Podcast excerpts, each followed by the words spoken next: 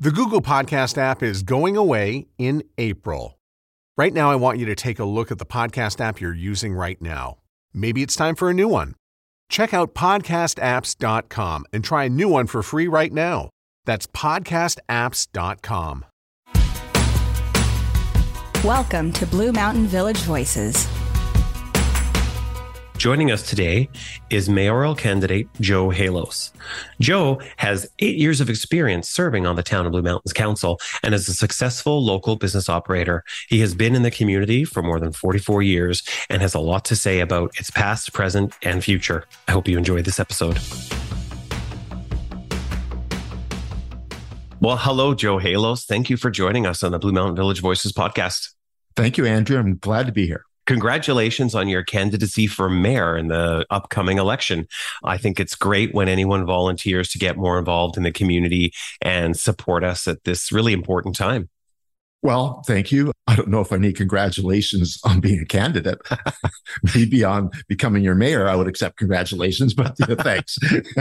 I, I've said this to a few people, but I really do believe that it's important to celebrate people who do volunteer and and get in the race because I think it's it's important and it is in itself an achievement. So let's kick it off. Why don't you tell us a little bit about your your history in in the community? Well, I was born and raised in the Niagara area, born in Port Weller, actually, and that's where the Welland Canal empties into Lake uh, Ontario. Most of my formative years were in Niagara Falls, school and high school.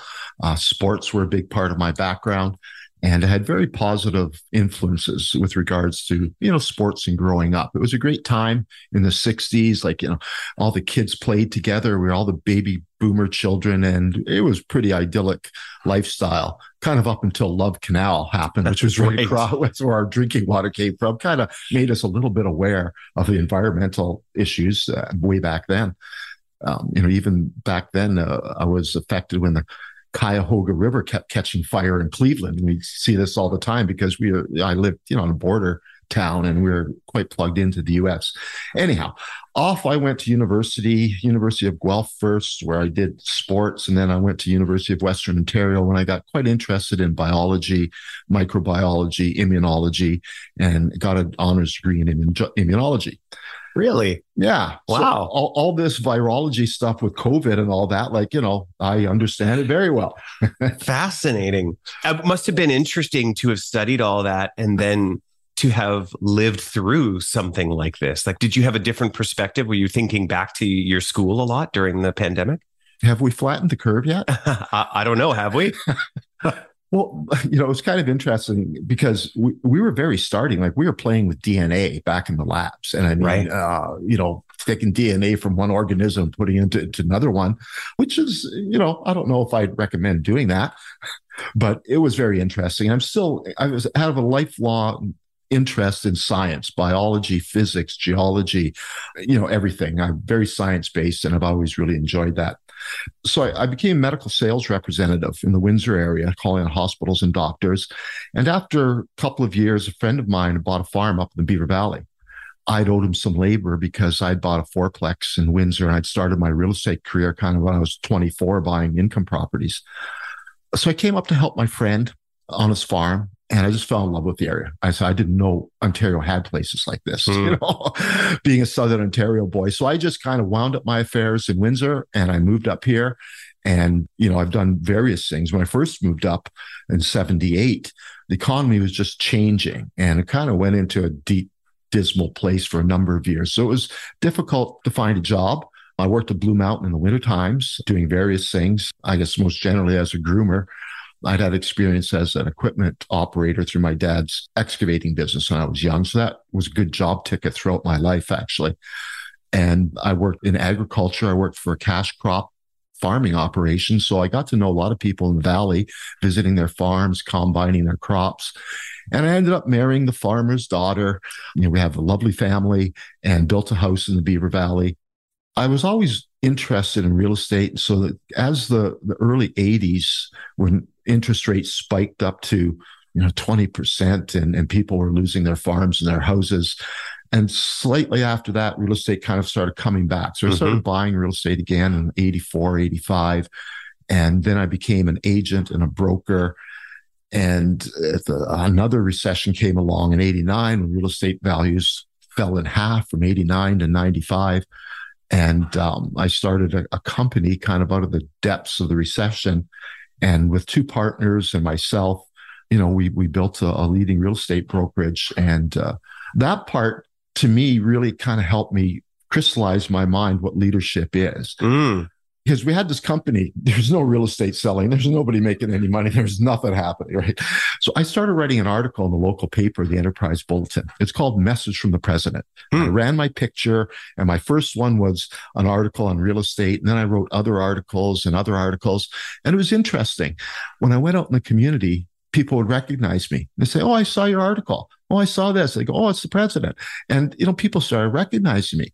And I realized that everywhere I went, I was the face of the company. Mm-hmm. I was mm-hmm. the face of our organization. I had to fly the flag. I, Wherever I went, I flew the flag and people recognized me. And that was really kind of what you know helped me realize what leadership was to do that yeah you're the face of the company the team everything and the better that you do the better everyone else does for sure you know that's the thing if you if you mess up you can be sure that everyone else feels it as well. and you're certainly going to hear about it when you're the face, which is good though. And you're certainly going to hear about yeah. it. Yeah. So I continued on. Then I went out on my own, and and uh, I've got a number of real estate holdings in Blue Mountains and Collingwood, and I've been to Meaford and various other places in Ontario. And, you know, I raised a family. I coached a lot of sports. When you have kids in a small community and you want them to be involved, whether it's sports or brownies or, or, or music or whatever, you have to be involved. Yeah. There's no place just to send them, go do this. Everybody has to be involved. So I became quite involved because that was my background in coaching sports, girls, boys at the Beaver Valley Community School and at Beaver Valley Athletic Association, Collingwood Collegiate and then other various uh, independent organizations. So uh, that was a big part of my life and my growing up. The kids are raised and gone now. They're doing well. I've got grandchildren, so I'm in a really good place. My real estate ventures, I've reduced a lot of them. So I have time now. And, you know, this is my community, past, present, and future and I'm very, you know, I'm very interested in seeing it do well into the future. So that's why I'm running. Again, it's my community, and I, I've got experience and ability to help guide us through some tough times, which I see coming. Mm-hmm. I think mm-hmm. we're just going into some really tough times. Like I said, I've seen real estate values crash at least twice in my lifetime to half. Yeah. And what would happen? I mean, all of a sudden, attainable housing would look a whole different, wouldn't it? it certainly would. A lot of things would be very different. A lot of things would be. So, yeah as a municipality, like I expect if I'm elected mayor, that we're going to batten down the hatches a little bit. We're going to be really cognizant of finance and spending because uh, I really believe that we're going to see some interesting and challenging times. Yeah, I, I, would agree with you that there's a desire for a conservative approach and a cautious approach. Mm-hmm. You mentioned something that you bring a lot of insights into. So one part is you talk about the various cycles in the South Georgian Bay and how the real estate sector has been affected, but also how it bounced back and how a community of professionals in that space has helped to bounce back the community and grow it. And that includes developers, that includes realtors, that includes, you know, all the different uh, support businesses that help people create great homes and communities. I think when people think about the economic growth of the South Georgian Bay, automatically agriculture comes into the picture. Automatically, people think about tourism, but development is probably the third leg of the stool of many legs of the stool.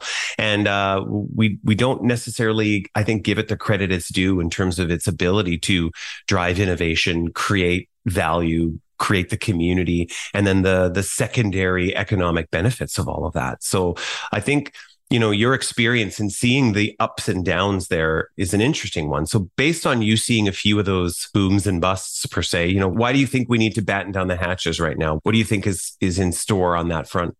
Inflation which you know we look at trying to solve issues. Attainable housing affordable housing certainly comes to the fore but a lot of the cause of that is beyond our control. I attribute a lot of the cause is to monetizing, you know, the government pumping money into the economy over a number of years. So we've increased our money supply three to four times over what it was before. So any assets of value are just going up. We have the same sandbox, only now we've got a whole bunch more paper money. Mm-hmm. So anything worth value is just going up. The opposite can be true. As interest rates go up and inflation starts eating into these things, we could see these things come back down. And in my experience, real estate has always come out okay as long as people aren't forced to, to sell at the wrong times. Right. You know, it's, it's really important is timing. It's not a liquid investment. You know, if you hold on, it goes up. We have a lot of good developers. We have a lot of good planners. And I'm really encouraged to see people, developers working with the town and with groups a lot more than they have in the past, trying to bring us what we're asking for on site plans and uh, on various things like that. It's an important change. We've had challenges in the past with planning and building and, and permitting, and we still have challenges, but I think we have very willing and knowledgeable developers here that will work with us. And we're seeing that with Aquaville and others. And some of the planners that are doing this are wonderful community uh, resources. Yeah, innovation is coming mm-hmm. from the market, so to speak. And yes. I think what we've seen in this last council is a, a willingness to think differently and work and work with them. Mm-hmm. Do you see any risks in that there's not really a formalized process for that yet? It's kind of on the bleeding edge. So you know, what we're seeing right now is developers coming to the table with some creative ideas, an understanding that the housing built form probably needs to be a little more diverse to sort of meet the varying needs of different community members. Mm-hmm. How can council create a process to facilitate that as opposed to it being one-offs and and taking long or or being questioned i think sometimes the concerns that the community has is that it's not transparent what these creative deals might be. So, how can council create a, a process for that? Well, it's ongoing. And I think, you know, we, we've certainly tried to sit down with pre consultation with developers, yeah. talking about what we need. I guess some of the issues are, and I'm, I'm trying to think, because I watched uh, a recent public meeting uh, with regards to one of the developments. And, you know, people were saying we're objecting to various things. It's too close here, all these things and, and guidelines for building. And the planner, you know, stood up and she was absolutely correct. She kept saying, like, developers have the right to build upon the property if it complies with the official plan, yeah. the zoning bylaw, Ontario Building Code. Guidelines are guidelines. Yeah. They're not mandatory. And because you know the community may think these are good ideas, developers don't have any requirement to put that in there. But technology and innovation comes from the building sector, not from government down. Right. And that's where we're going to see it. And that's where we've got to encourage these types of things. For sure. Whether you're talking about net zero building or passive solar or any of these, uh, you know, newer things. And that's where I see us winning a lot, even in, in all the science things in energy and storage. You know, all the technology and the improvements are, are coming are, are, are mind boggling. It just, it takes them a while to get there. That's right. yeah. And when you are on the cutting edge, you're kind of creating new molds. So that takes longer. But yeah. my sense is that a more robust official plan that can serve as a guide and, and incentivize some of that creativity is a good thing and a step. What do you think? Well, it is. Unfortunately, some of the thing, the good tools that we had in the official plan, one was bonusing right. Which i thought was a very good tool where a, a, developer could get you know increased density increased height in return for some community uh, benefit. benefits no matter what they may be. And we've used that. We use that with windfall. Yeah. we got affordable housing from that and we've got some cash. So that's gone now unless you're up to six stories in the new official plan. So that's really tough because you want to make deals with a developer. You don't want to go to LPAT or anything like this. Uh, yeah. You want to stay out of those hearings. You want to stay out of court. But if you can make a deal on the steps of the courthouse, that's where the best yeah, deal, yeah. deals are made. Do you think bonusing is a, a, tool that could come back and should be considered? Well, I mean, it's gone now. So what I think doesn't really matter. it has its uses. The issue with bonusing is kind of the issue that we're almost seeing with the new official plan suggesting in that it leaves it up to the council of the day. And then they use terms like the new recommendations, they use terms like nature and character. And there's no definition of them. And when you look in the official plan and you see six stories, and then you try to say, well, it doesn't fit the nature, the character, the ambiance, those words really don't mean anything when you've got six stories in there. Right. It's, it's not going to carry the day. And that's where we end up in trouble. And people say, well, we go to LPAT and they just 97, I've heard this statistic. I would say 83% of all statistics are made up on the spot.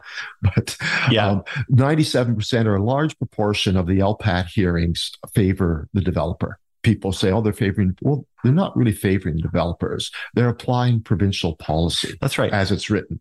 That's right. And, and the provincial policy is for densification, it's for intensity, it's for increased height, and it's basically urban Toronto policy, where I think that uh, rural communities such as ours and other communities really don't always fit into that mold. If you look at some of the issues or some of the statements in the official plan, and they're general language. And the general language of the official plan says basically everything.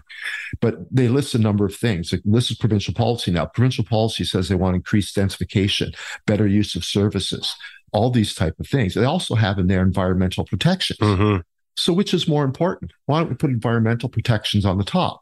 Like they don't say one is more important than the other. They list them all. Of course. So in our area, I think environmental protections are more important. We've got the Niagara Escarpment and all this, you know, wonderful rural area as opposed to a lot of urban issues with major cities facing. Yeah if the council of the day can't formulate the right framework or an official plan might not be able to do it how do you set that local course what's the tools that the municipality can use to to try to define that better well, it's all official plan. Yeah. Uh, that's where it comes from. And, you know, as it stands right now, I find the wording quite uh, not precise enough. For instance, when they talk about the height, they talk about six stories being allowed kind of in the, not the downtown core, but the downtown area, King Street, Highway mm-hmm. 26 area, kind of in Thornbury. They say that six stories may be permitted. And then they go on to say if it, you know, complies with this and this. And then after that, there's another paragraph that says, you know, notwithstanding, six stories may be considered in all other areas of the town as long as it complies with B1.6, which is on arterial roads, close to shopping, all this kind right. of thing. So what's the difference between permitted and considered? Right. Yeah. Like, so, so what you're saying is the current draft is too vague, not clear enough. So it needs to be tightened up. Enough. And also with that, I would say, I guess my position on that is in this town, our general height limit is three stories. Having said that, we have four and five story buildings. Sure. And there are and reasons six for story buildings. Yeah. And six story buildings. Yeah. The one at the, at the base of the river. Yeah. Okay. Yeah. Uh, five with a cupola, six yeah. story. But there are reasons for that. Yeah. And I would propose that if a developer, again, if there are, or anyone has good reasons for a six story building, well, bring it forward. Right. But in the plan, rather than enshrine and put six in our official plan, again, there's a paragraph that says anybody can apply for amendment to this official plan as long as it meets the criteria listed in V 1.6 or whatever, which is pretty much the same as they're proposing. So let's leave it at three and let anybody who wants to go five, four, or five or six apply. Let them do the work. Let them make the case that it's needed here and uh, keep it at six. You know, I don't want to see six story buildings everywhere. And by opening up the official plan, putting six in there, it's good. I think that's the fear up. is that if, yeah. once you commit to a number, then it sets a new benchmark and then suddenly it's 12 or I get that that's the fear. Although I guess the counterpoint to what you're suggesting is that if you leave it at three and then you permit the consideration of something different, then that's where you're at risk of a developer coming forward, then going to LPAT, and then having no control over the outcome. So I guess that's the fine line, isn't it? Mm-hmm. Again, it's all compromise. That's right. We all want affordable places to live for our families. We all want environmental protections. We all want lovely communities. Yeah but there, there are compromises we have to be. Yeah. There are no right or wrong answers. Yeah, I think it's a good point, Joe, because sometimes uh, we all look at if we can just get this one document right, that will set the clarity for everything. And the reality is that's almost um, unattainable. it's a good it's a good point.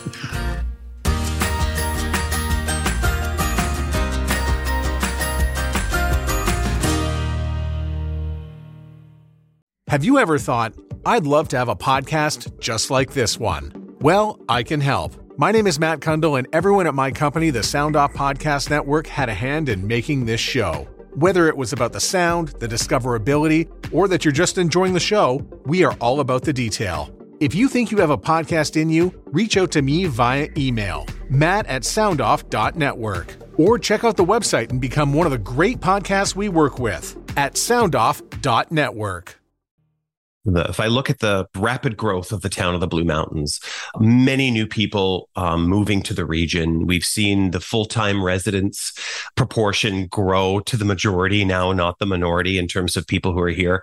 But people have a connection to the community that's fairly recent you were here and, and, in the economy when the economic downturn of say the shipbuilding changed and and that sort of economic shift happened maybe can you describe for us what the south georgian bay economy was like at that time and from your perspective what were the things that brought it to where it is today that's an interesting question no one's posed that one yeah I moved here in 1978. I remember my parents saying, "Why you you moving? That's a depressed area."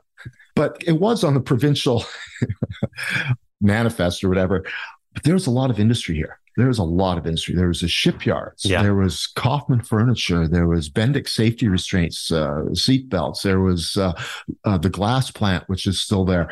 And that was one of the s- statistics I would use for my real estate kind of career is that we have one of the best industrial bases per capita in all of Ontario. There's a lot of good industries, but one by one, the shipyards closed. That yeah. was huge, you know, and the others started closing. Now I think the big glass plant is still in Collingwood and, and maybe Canadian Mist, but a lot of those businesses left. And uh, it was hard times. For years, the only job in the paper was counter help at Charlie Mitchell's Donuts. And we don't even have Charlie Mitchell's Donut. It was a, a mainstay. Mm. But I mean, things started changing. One of the big changes, well, I don't know if it was a big change, was when Walmart wanted to come to town in the early 90s. Mm. They wanted to expand the big mall where all the big box stores are now. And uh, Collingwood put on a, a moratorium. And they did a commercial assessment, I guess, of where they stood. It, took, it, it, was about 10 years that they were able to keep Walmart and the big box stores out. And that's when they Interesting. rebuilt the Heritage uh, Mall there. They, uh, you know, used to be a lot smaller. So they allowed those stores to expand and they did but and they wouldn't allow any banks or financial institutions to go out there because they want to maintain their downtown core yeah so that was a good well move. that was smart planning in advance because yeah. if you look at some of the small towns uh, one of the challenges that they're facing is you don't have those service sector businesses there they've been replaced by financial services and it, it, it tends to sort of drain the the life out uh, exactly. Uh, not that there's not a place for financial institutions yeah. but yeah that's interesting. So it's funny collingwood has had this propensity to hit the pause button when they're trying to figure out the future. Yes. no haven't they? Yeah. Yeah. There's a, a healthy beef cattle industry here up until the, the late 70s, early 80s. And for whatever reason, I think it was Alberta beef, and uh, there were a number of issues, but that basically dried up. Mm. Um, the beef industry kind of collapsed. And, and, but what happened when I would look across the Beaver Valley in, in the late 70s, it was quite open. There was a lot of pasture land, cattle, like they keep things from growing. Yeah. You look around, I look across the valley and it was like three quarters open land. Now you look across and it's pretty well treed. Right. Uh, a lot of this stuff has, has grown back up. You know, it's marginal land, some of it for various crops. I mean, the specialty ag with the apples has made a huge technical uh, technology you know increase with different types of orchard stock and and more dense apples and then we're seeing so the agricultural industry was kind of different and it's really grown and become one of the real drivers. You see, we've got the apple packing and apple yeah. processing plants and, you know, it's very important industry for our area. But the other big thing, of course, was when, um, around 2000, I forget the original company that bought out Blue Mountain and started uh, uh. Intrawest, yeah. Intrawest. Thank you. Yeah, it's it's another company now, but when Intrawest came, Blue Mountain in the summertime, because I worked at Blue Mountain in the wintertime, a lot of local farmers and local people did because it was seasonal. So right. you had the farm in summer and you did winter and and that's where you met all the all the local people working at Blue Mountain. Yeah. And I mean, funny, I mean, this wouldn't happen today, but we used to have after work, we used to get together. There were three groups. There was ski patrollers, uh, the ski instructors, and the operations staff, the lifties they call us. And we would get together after and we would have drinking and boat races. And then we'd all drive home. Like we'd have drinking competitions, you know. now that was when it was allowed. That was That's right. It was a different time. Now yeah. it's inappropriate. I understand. Yeah. Yeah. but you know, things were different. Um, it was a lot smaller, a lot friendlier, I would mm-hmm. say. I mean, I walk downtown Thornbury now, I hardly know anybody. Yeah. But you knew everybody back. Well, and I think one of the things you're pointing to is how integrated some of the economic sectors yes. were. So, yes. you know, you had the agricultural sector in the off season working in the resort in the winter season. And it seems that as we've grown and changed, we've kind of become a little more maybe self sufficient, but we're missing some of those connections. Yeah. The other thing that a lot of people don't realize is like we're a, a world famous hub for mining equipment, mining and quarrying yeah. equipment. Astec, which was Breaker Technology, which was Intel, has been in Thornbury for 75 years, I believe, something like that.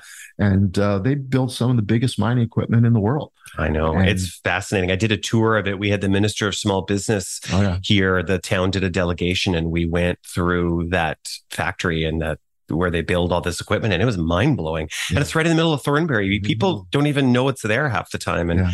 It's huge manufacturing facility. It's impressive.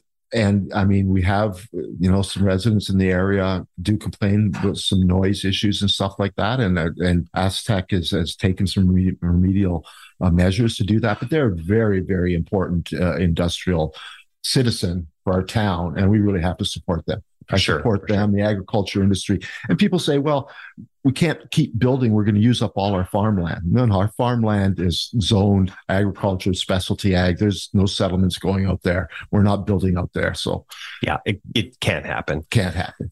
So there's a yes. lot of talk right now about economic diversification. You know, how do we sort of uh, improve our economic, excuse me, economic growth? And then on, on, top of that, you know, what's the role of the municipality in that? So, you know, what from your perspective, and and you know, we should say you you have served on council before, so you have you've definitely uh, played a role in the past. Where do you think the role of the municipality is in guiding the economic future of the of the region and the town? In my opinion, the first role, most important role of the municipality is to make sure that our core services are you know in good shape and can and can withstand uh, future development and growth. It works for everybody residents businesses tourists. You know we've got to plow our roads. We've got to make sure that our water and sewer systems work really well for everybody. So that's across the board and and how we can ensure that we have a good community where people can live work and play. Yeah after that, we have municipality, we have our economic development group that's done great work helping businesses get established, um, helping, you know, people understand where they can get this in. So I was just watching the young fellow this morning on um, the water and sewer expansion on Louisa Street, and they were bringing us up to date where that is. And the town's website now is a wonderful development tool where people can find out all the, all these things. So supporting groups in our community, supporting our economic developments, supporting Beaver Valley Outreach, supporting the Chamber, supporting Blue Mountain Village Association, these groups that do more outreach for employers and for people, supporting those groups so they can go out and do that. I don't see that council because we're so regulated in how we work and so regulated in how we make decisions. It's really hard to do the day by day boots on the ground stuff. So I think it's really important that council support these other groups that go out and do this. That's right. It makes a lot more sense that we can get, get other people and support them doing these things. Yeah. And I think one of the things that the town of the Blue Mountains is fortunate in is that there are a lot of individual private sector operators, businesses that are delivering private sector solutions. So when you look at tourism as an example, mm-hmm. tourism marketing, tourism management, that is something that is done by the the industry itself. It, it's not relying on the municipality to right. do its tourism marketing or to do its management, you know, and in right. fact it contributes to other initiatives and, and impacts. So, right. you know, you you want to see that continue and or certainly partnerships. Yes. Now, there's been some good discussion and debate in the community about how different groups, whether it is, you know, the Blue Mountain Village Association, the Blue Mountain Ratepayers Association, Chamber of Commerce, Clarksburg Village Association, Beaver Valley Outreach, the community or climate action now, like, you know, the this group that's that's been formed to sort of oppose what's going on in why am I drawing a blank? Castle, Castle Glen. Glen. Thank you. The There's a toss up between Castle Glen and the Meaford. The Meaford, uh, yeah. yeah, the the pump storage. There's a lot of them. So, long story short, there are a lot of groups in our community that represent a lot of stakeholders. And I always think that's a measure of an engaged community. But there are questions about how those organizations interact with the municipality in a transparent and ethical way.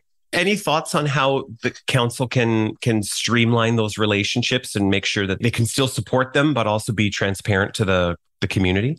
Or I could ask in a different way: yeah. Do you see any risks with uh, council working closely with these types of communities? I don't know if I see any risks. A number of people have expressed the opinions that call them special interest groups yeah. are kind of lobbying and you know looking out for their members, and and and I can see that viewpoint. But you know, people are people. Whether I'm talking to individual people or yourself and and there are other people, these are my thoughts. So I don't see anything like that. What I will say is that personally, I'm not involved with any group. I don't take any campaign contributions. Mm-hmm. I'm totally self-funded, and I will not sign basically any pledges or any whether I agree with them or not. I will just not compromise my integrity by signing someone's people's pledges. Pledges, yeah, yeah. I think we have to work with all groups in our communities and all people. So I, I see them kind of on an equal footing, uh, individuals and, and, groups. Yeah, I've heard some people call for a special interest group registry or something like that, and I, I actually am, am for it. I think those kinds of tools can actually facilitate transparency and actually help different groups come forward more more yes. freely and it holds those special interest groups accountable, but also councilors, because councilors mm-hmm. record the meetings they have with all of these groups and it becomes very transparent. So I think that could be a tool that that could actually be beneficial. I think we're at a point now where our, our community wants to understand and I think is appreciative of all these groups, but wants to make sure that everything's fair yeah. and everyone has equal say.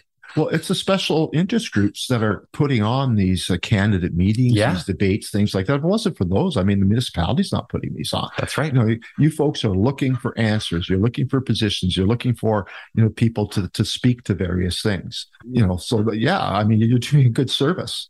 Yeah, I mean, you expect that that effort is about sharing information, getting yes. more communities involved. And yeah. you know, I can tell you from within the village association community, we are we are like a community of communities. We have members that are businesses, we have members that are oh, residential homeowners, large, small. I mean, it's like a yeah. microcosm of a of the rest of the the town in a way. Yeah. And uh what we're finding is that we got to carve more time for discussion, for people to bring ideas forward, to debate each other, to do it openly, and to make sure that every voice is heard. And I think that's something that's been accelerated from COVID. And I think we're going to need to do much more of that going yes. forward. Yeah. yeah. You know, there's a lot of issues that we've been talking about, whether it's transportation, whether it's the labor shortage, attainable housing, environment. You know, from your perspective, what do you think council needs to focus on in any of those big ticket items? What do you think the priorities need to be going forward? I always say, and I take flack for this, uh, my opinions really don't matter. What I think are the priorities.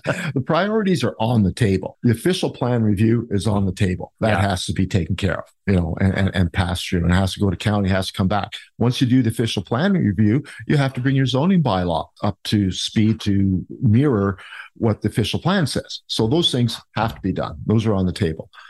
Again, I'm an infrastructure guy we have some significant sewage and water issues that need to be addressed right now. Uh, expansion of both the Mill Street pumping station and the Thornbury wastewater treatment plant are capitalized for 2023 and need to be done. We're reaching capacity, and people don't realize like all the sewage from the west end of Thornbury has to cross under the Beaver River and is constrained by two pipes and it goes to the Mill Street pumping station. It's then pumped up to the sewage treatment plant. Ah. So the more development you get out of the West End, like it's really constrained to go across there. It was increased. 1990, we had a building moratorium for that reason exactly. I brought forward, I had some land on Victoria Street, which is now Thorncrest Court, I think they call it. And I was developing that with some joint venture partners. And we brought forward a plan, I believe it was 14 townhouses for affordable housing on that site. They had built them elsewhere in Grand Valley and Orangeville. It was Mhm. cookie cutter. Here are the plans. We got it. Let's go. But the committee wasn't interested for various reasons, and you know, blah blah blah, was up. So anyhow, at that point, there was a building moratorium in Thornbury because the capacity to cross the Beaver River had been reached. They had to put in second kind of crossing, and so that stopped building for quite a while. So that can happen again.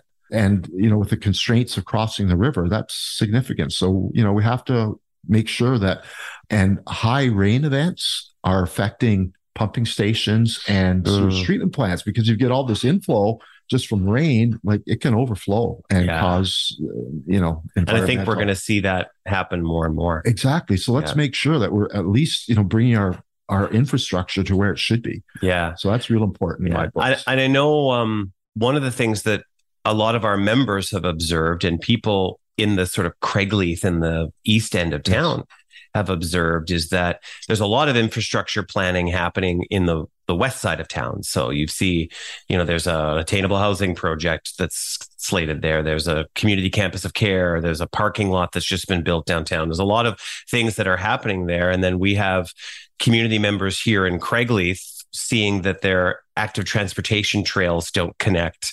There's still areas where there's no safe crossing of Jozo Weider Boulevard, as an example. And some of these issues have been here for a decade. There's a real desire to see that infrastructure spread out across the municipality. Do you have any comment on that or any? Well, I would agree with that. I mean, it needs to be everywhere. Fortunately, the East End and the Craigleith sewage treatment plant are more modern and can take a fair bit more capacity because there's a lot of development slated for Mhm. the Craigleith area right now on the books, a lot.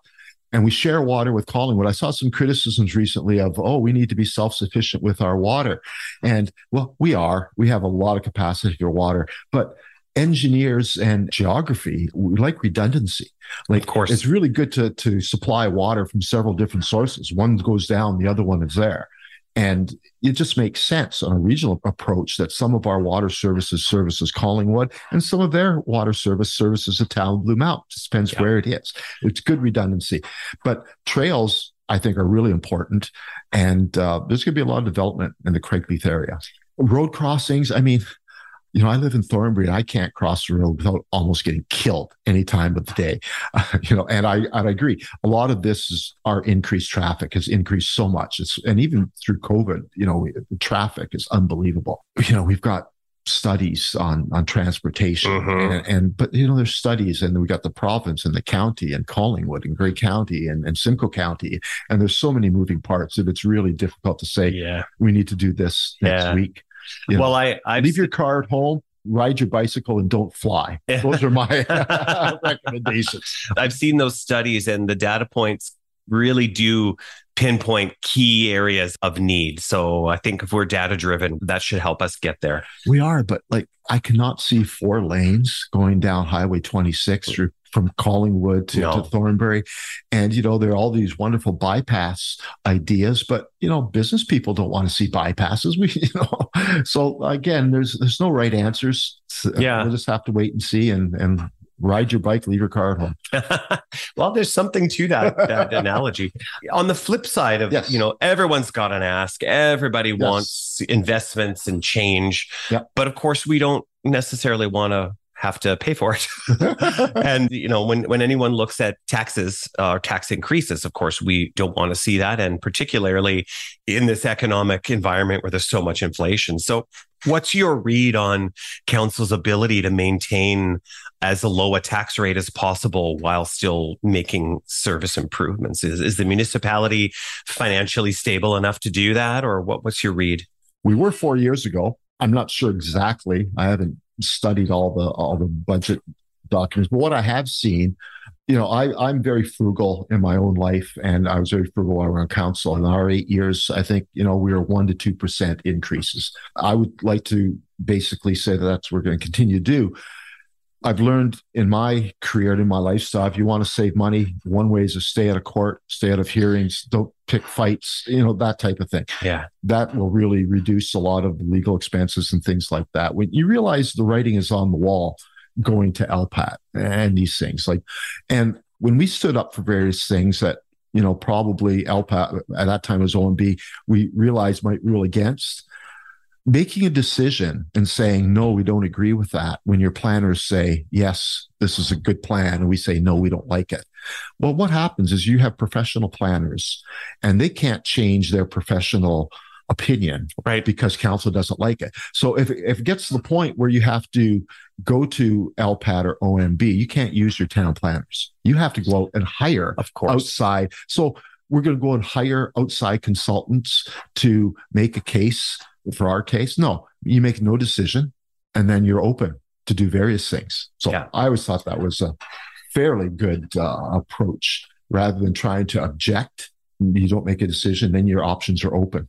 Yeah. What is your take on the yeah. role of planners in a municipality? And lots of people have been talking about that there's been turnover in that department and uh, there's a real let's call it a creative and professional tension between what the planners are trying to achieve, which is comply to Ontario law and deliver recommendations based on their skills and professional accreditation mm-hmm. and, you know, following all those processes. And then, of course, you've got a community or a council who bring a different perspective and a different academic discipline to the table. Yeah. How does that creative tension improve or, or is it always a factor?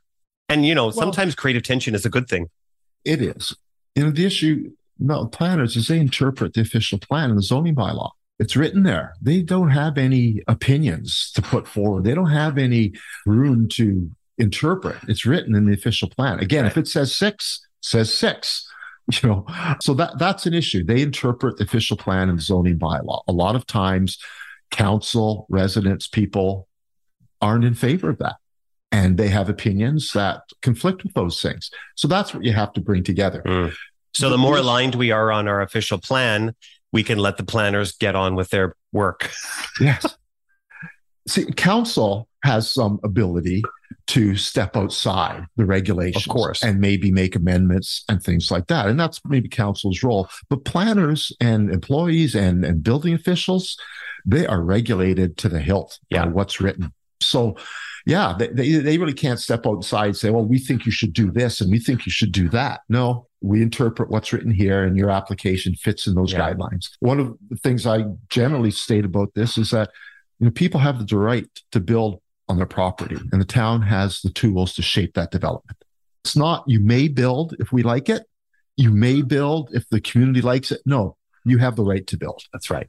I'd like to sort of close out by just sort of asking you you talked about being the face of an organization, but what leadership philosophy would you bring to uh, your role as mayor, both in terms of working with your council colleagues, but also in the role as CAO and, and working with a CAO in the town staffing side? So, you know, what's your leadership CEO. philosophy? CEO and CAO. That's right.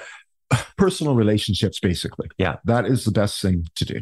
I plan to sit down with every member of council individually and in small groups and find out, you know, when I managed a real estate firm, 25 or so agents and all their problems and all the people. And that time we didn't have the internet, but you know, you could listen to like to management tapes or read books, things like that. And I ascribed to uh, what we called MBWA, which is management by walking around, sitting down with people. And, and this was and also like Dale Carnegie's famous book, How to Win Friends and Influence People. You talk about what's interesting you, talk to people about their family, you get to know them on a personal level. And then it's a lot easier to deal with contentious issues if you have some kind of personal understanding or relationship. The problems we run into are generally not about things, they're about people. For sure. And that's where you have to concentrate on. I'm going to have lunch with the mayor and play crib. You know, come on down. yeah. And this is part of it. I'm not going to say I, I want to have like a friendly, cooperative, you know, council. And people get around staff, council, and everyone. I'm not going to say that it's going to be friendlier because that donates a negative connotation to the last one. I'm going to keep all negative words and issues basically out of any you know discussions or thing like that. There's not going to be any negativity. So that's I think that's going to be big. And uh, again, creating personal relationships so you can deal with people when you get to a contentious issue is really important. Yes, absolutely. Yeah. and very well said. And I think when I first moved to this community, I remember chatting with many people, such as yourself, when you yeah. were uh, uh, on council at the time. And I got a lot of advice from people that actually said, you know, this is a community that's relationship driven. And that's how it has been so successful. And so I've really valued that. And I think it's so true. And I've seen you in action on that front many times. And I think it is one of your strengths. And uh, I admire you for it. Wow. And on behalf of all of our listeners, the members of the Village Association, and the whole community, thanks for giving us this time. I know how busy it is during the campaign period. You're doing a lot of meetings, a lot of d- door knocking, and everything else. And just we really appreciate it. And uh, I know that our members and listeners appreciate it too. So uh, we wish you all the best in the weeks to come in the campaign. Thanks, Andrew. I really appreciate it. I appreciate what you do in your village association, and uh, it's more than just uh, you know Blue Mountain out here. You know, you folks have done a great job, and this is uh, one of the highlights of Ontario. Everyone comes here, like it, you know. Exactly. We have so much to be proud of. So much. Every time I go away and I come back, I'm just so thrilled that I, I live here. Yeah, me too. me too. okay. Well, uh, thanks again. Take care. Thank you, Andrew. bye bye. Thanks for listening to Blue Mountain Village Voices, a production of the Blue Mountain Village Association. For more, go to bluemountainvillage.ca. Another Sound Off Media Company podcast.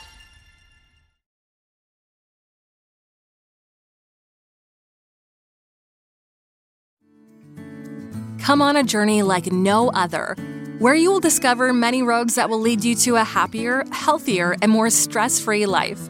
And the beauty is, you don't need any vacation time for this adventure. The journey will come to you. Join Avery Rich on your very own journey into yoga. Along the way, she will demystify yoga poses and guide you into a yoga posture or short sequence, all in less than 15 minutes. You have nothing to lose but stress. The Journey into Yoga podcast. It's not for people who like yoga, it's for people who don't like yoga.